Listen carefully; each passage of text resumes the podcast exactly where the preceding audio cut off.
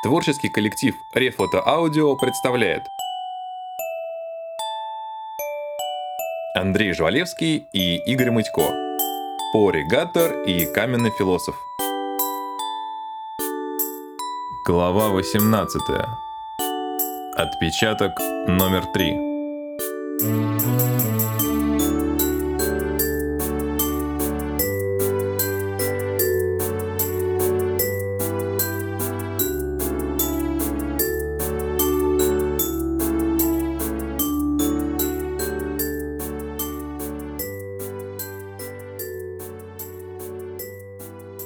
На подходе к развалинам Перверца скорбную процессию встретил бригадир гномов Далдон. Нужно бы смету увеличить. Прохрипел он, кося опухшими глазищами, сразу во все стороны. То, что уже заплачено, уже про... кончилось, короче. А работы вон сколько прибавилось. И Далдон махнул лапищей в сторону обломков школы, по которым бродили студенты, пытавшиеся отыскать хоть какие-нибудь личные вещи. Все более-менее ценное уже было растащено гномами. Над руинами факультетов бездомные висельник, утопленник и парашютист гонялись за хохочущим отравленником. Призрак где-то Тамера кривлялся, показывал язык, корчил рожи, выкрикивал обидные дразнилки, а в опасные моменты прятался в восставшей из небытия башне своего факультета. Работать-то хочется. Руки чешутся. Добавил бригадир, заметив откровенное сомнение на лицах преподавателей. И в подтверждение начал яростно чесаться. Да, делать нечего. Бубльгум поморщился. Уважаемые профессора, убедительно прошу оказать посильную материальную... Короче, давайте скинемся на ремонт. Далдон резво оббежал волшебников, собирая грины и косые. От протянутой гаттером горсти штук он отказался. С детев не берем. Мы не какие-то там эльфы. Мы по понятиям. Самую увесистую пачку косых строитель получил с фантома. Похоже, до нельзя расстроенный спиритическим фиаско ас отдал все, что у него было. Далдон, Окликнул ректор, уже собравшегося слинять с деньгами бригадира. даю вам три недели. Га! Шутки кончились. Через три недели все башни должны быть на месте. Так это... э, как это? Так мы же... Растерялся предводитель строителей, явно впервые столкнувшийся с такой постановкой вопроса. У нас же это... Подкоп, туннель. Мы уже почти что... Строительство тоннеля, посредством которого гномы уже две недели пытались пробиться в школьную столовую, столкнулось с непредвиденными трудностями. Под Певерсом оказалось невероятно много магических окаменелостей. Туннель отменяется. Ну хорошо, Чуть смягчился ректор, увидев, что гнома сейчас хватит удар. откладывается. Продолжите после восстановления башен. После. Внушительно повторил маг и пристально вгляделся в красные гномьи зрачки. Далдон послушно закивал. Преподаватели проследовали дальше, а гном так и остался стоять на месте, монотонно кивая лохматой головой. Сильный гипноз или слабая голова. Остаток дня ушел на то, чтобы навести относительный порядок в уцелевшей части перверца. На месте исчезнувших Орладера, Слезаблина и Чертикака разбили утепленные палаточные городки. Ректор произнес большую успокоительную речь о временных трудностях и необходимости понимания текущего момента. Речь начиналась словами «Понимаю, как вам всем сейчас тяжело». Но и продолжалась три с половиной часа. Личный рекорд Бубльгума. Но ведь и повод был уникальный. Гномы поклялись вернуть все, украденное сегодня. Вот только отделять сегодняшнюю добычу от вчерашней, на которую клятва не распространялась. Самыми недовольными оказались счастливчики где-то тамерцы. Когда их проводили в стены родного факультета, студенты начали ворчать. Какой ужас! Какие узкие коридоры! Мы здесь не разместимся! Предложение ночевать прямо в спальнях было расценено как неудачная шутка. Ну и где это сгинь? Бушевала Мак Канарейкл. Она хотела навести порядок у себя на факультете. Самое время. Но благообразная деканша пропала, как ее и не было. Единственным существом, с которым успела пообщаться эфемерная старушка, оказался каменный философ. Обнаружилось это случайно, когда Бубульгуму пришло в голову проверить записи дежурного уха горлоноса. Диалог звучал так. Ну вот, а ты говорил. Это жизнь. Но каков мальчик? А ведь скоро ему предстоит сразиться с сама знаешь кем. Надеюсь, они последуют моему совету. Не знаю, не знаю. Меня они никогда не слушали. А я предупреждал. И вот результат. Члены комиссии несколько раз прослушали запись, доведя ухо горлоноса до заикания, но понять ничего не смогли. На контрольный вопрос философ отреагировал в традиционной манере. Где профессор Сгинь? Если бы движение существовало, можно было бы предположить, что она ушла. Но поскольку движения не существует... На этом разговор закончился. Старая вешалка. И каменный болван. Смеются они. Смешно им. Зачем я только его чинила? Могла ведь добить. Такой шанс упустила. Успокойтесь, профессор. Отец Браунинг сидел, обхватив голову руками. Попробуем понять, что она хотела нам сказать. Продолжайте то, что начали мальчик и Сьюзи. В унисон процитировал квартет «Калибри» на плечах Югороса. А что вы, собственно, начали, мисс? Ничего. МакКонарикл снова превращалась в смесь рычащих хищников. С тех пор, как я занялась этой чертовой хиромантией, ни на что другое у меня времени нет. Правильно. Вы начали заниматься хиромантией, а Порри одновременно с вами начал заниматься дактилоскопией. Мадам Сгинь советовала продолжать. Значит, она имела в виду... Она имела в виду, Догадался развнедел. что мисс Сьюзан следует продолжить практиковаться в гадании по руке, чтобы было чем кормиться после закрытия перверца. Оставьте, профессор. Вы не очень сильны в логических построениях. Нам нужно продолжать снимать отпечатки. Вот что имела в виду Мелинда. Фантом Ас после успешного разрушения перверца старался не высовываться, но тут не выдержал. Но с кого? Мы уже всех проверили. Что нам теперь, гномов-строителей отлавливать? Всех чернилами повымазывали. Ректора, деканов, нас с отцом Браунингом, Бальба. Стоп! Бальба! А кто-нибудь снял отпечатки с нашего литератора? Все посмотрели на секретаря. Он сидел неестественно прямо и глядел в пространство. Примерно в середине повествования наступает момент, когда автор в ужасе осознает, что не в силах выпутаться из построенной им самим интриги. Он доводит героев до логического тупика и малодушно их бросает, предоставляя несчастным выпутываться самостоятельно. Это называется неожиданный поворот сюжета. Примечание авторов. Члены комиссии несколько опешили от такой отповеди, но процедуру снятия отпечатков у Бальба проделали четко и быстро, О, сказал Пори. о, О, в смысле он? не он. Завороженно ответил Гаттер, не в силах оторвать взгляд от листка. Никакого сходства. Ни с чем. Отпечаток каждого пальца Бальба был не просто уникален. Он имел несомненную художественную и географическую ценность. На большом пальце была изображена карта всей Великобритании, на указательном только Англии, на среднем Шотландии, на безымянном – неопознанной местности, Уэльс? а на мизинце – схема лондонского метрополитена. Все. Теперь уже точно все. Преступники не найдены, трубы не обнаружены, дети не излечены. Пора сматываться.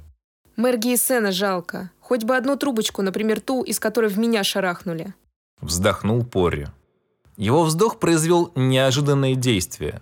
Великий Бубльгум, доктор магических наук, профессор, ректор школы волшебства Перверц, многократный лауреат Международной Мерлиновской премии, автор 15 учебников и невообразимого количества монографий по теоретическому колдовству, сошел с ума.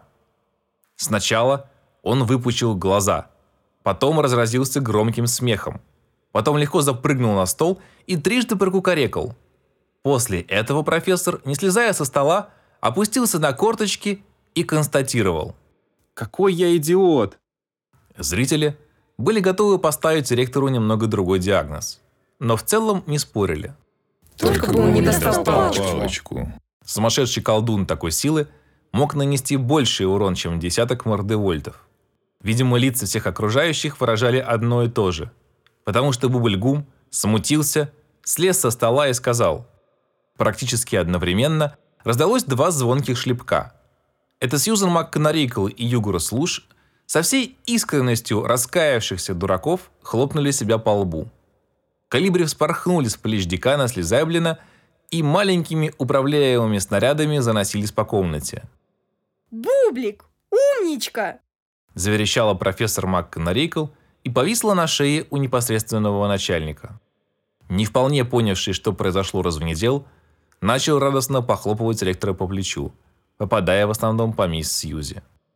Дюгурус ограничился тем, что превратился в шикарный лавровый венок и величественно приземлился на чело ректора. Извините, что вмешиваюсь в милую семейную сцену, но не могли бы вы объяснить причину столь бурного веселья? Хотелось бы, знаете, присоединиться к объятиям. У нас в кабинете ректора организован музейчик, Пояснила раскрасневшаяся мисс Сьюзен. в котором хранится труба Мордевольта. Та самая, которая рикошетом отправила того, кто достал уже своими фокусами в магическое небытие. Не просто труба. Взбудораженно защебетали югурусовские калибри, которых насчитывалось уже не меньше двух дюжин. А многоразовая труба, точнее 12 многоразовых труб. Они все время были под самым носом у комиссии, а мы... Дети спасены, все спасены. Калибри начали выделывать фигуры высшего пилотажа. Ну-ну, Югорос, не спешите ликовать. Обезмудливание – это пока только непроверенная гипотеза. И прекратите, пожалуйста, этот кошмарный писк. Луж великодушно отпустил стаю калибри домой, Надо полагать сразу на Карибы? а комиссия зашагала к кабинету ректора. В 1114А остался только Бальба, все еще не вышедший из состояния литературного ступора. Как сейчас помню тот день, когда это все и произошло. Мы с профессором Бубльгумом первыми из Арнольдов подоспели к месту происшествия. Вы были Арнольдом? Пори попытался представить хрупкую мисс Сьюзан, закованную в заземленную броню. Еще каким? Мы с вашим ректором были единственными, кто мог позволить себе охотиться всего лишь вдвоем. А иногда мы позволяли себе работать в одиночку. Хотя это вопиющее нарушение инструкций. Вот как это было. Мисс Сьюзен повела палочкой, перед Пори вспыхнула картинка, изображающая угол улицы Вязов и аллеи Долгоносиков 11 лет назад. Вот дом Гаттеров, почти такой же, как сейчас, только немного поновее. Плотное кольцо ментадеров, профессор Вубльгум и профессор МакКонарейкл в форменных маскировочных мантиях алого цвета идут через толпу, выставив перед собой переливающиеся синим и красным жетоны. Мисс Сьюзен так юна и сногсшибательна, что дух захватывает. Только потом Пори догадался, что эта часть воспоминаний была умело подретуширована. Родители стоят снаружи. Ничуть не изменившаяся мама сжимает сверток, из которого время от времени вылетают диковинные радужные насекомые. Папа, поджарый и почти не седой, держит за руку девчонку с хитрыми глазенками. У самого входа в дом пара Арнольдов останавливается и проводит короткое совещание. Потом Бубльгум решительно сбрасывает бронежилет и скрывается внутри. Проходит несколько очень страшных секунд. Профессор МакКонарикл даже остановилась на лестнице, чтобы Пори смог оценить всю драматичность момента. Наконец дверь открывается, и на пороге появляется Бубльгум. Через плечо у него переброшено тяжелое многоствольное оружие, на руках перепуганный кот, вцепившийся в мантию. Стоп-кадр. В глазах у Бубльгума грусть и мудрость. Какой хэппи-энд. Голливуд умрет от зависти. Вредный голос фантома Аса заставил картинку заколебаться и исчезнуть. А ты, Гаттер, был в молодости симпатичным. По крайней мере, шикарным пушистым хвостом. Это не я, это наш кисер.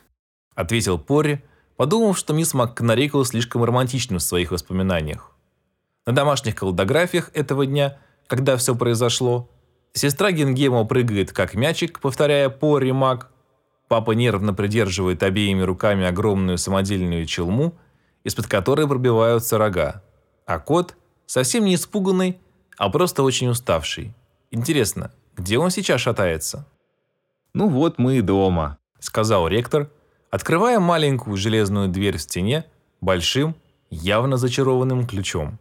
Пори завертел головой в поисках охранных заклинаний, но уловил только легкие колебания мирового эфира. Да, это вам не вход в дутый переулок.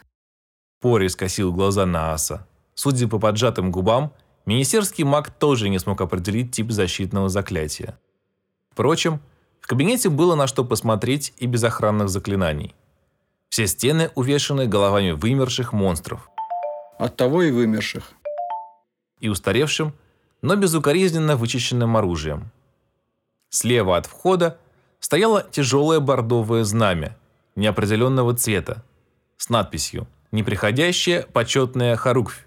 Справа пошатывалось очень реалистичное чучело призрака коммунизма. Центр комнаты занимал огромный, как Гренландия, письменный стол.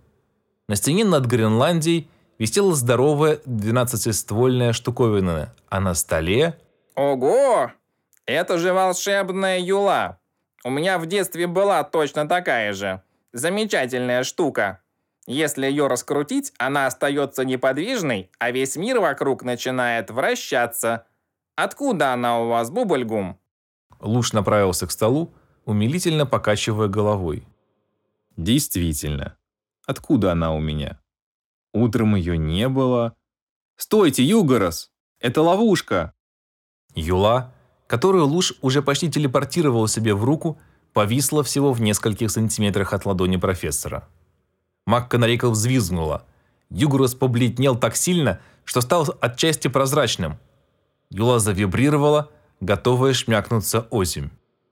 Из-за спин оцепеневших волшебников выдвинулся Браунинг. «Попрошу вас, профессор». Следователь натянул перчатки и осторожно взял опасную игрушку за корпус. «Ну что, господа волшебники, для начала давайте поймем, как она должна была сработать».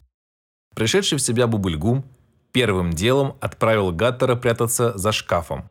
Этот шкаф надежнее бомбоубежища.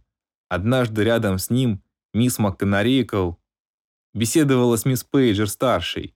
И ничего, только стекла пришлось заменить. К Поре тут же присоединился развнедел. «Кто-то же должен будет потом рассказать обо всем людям».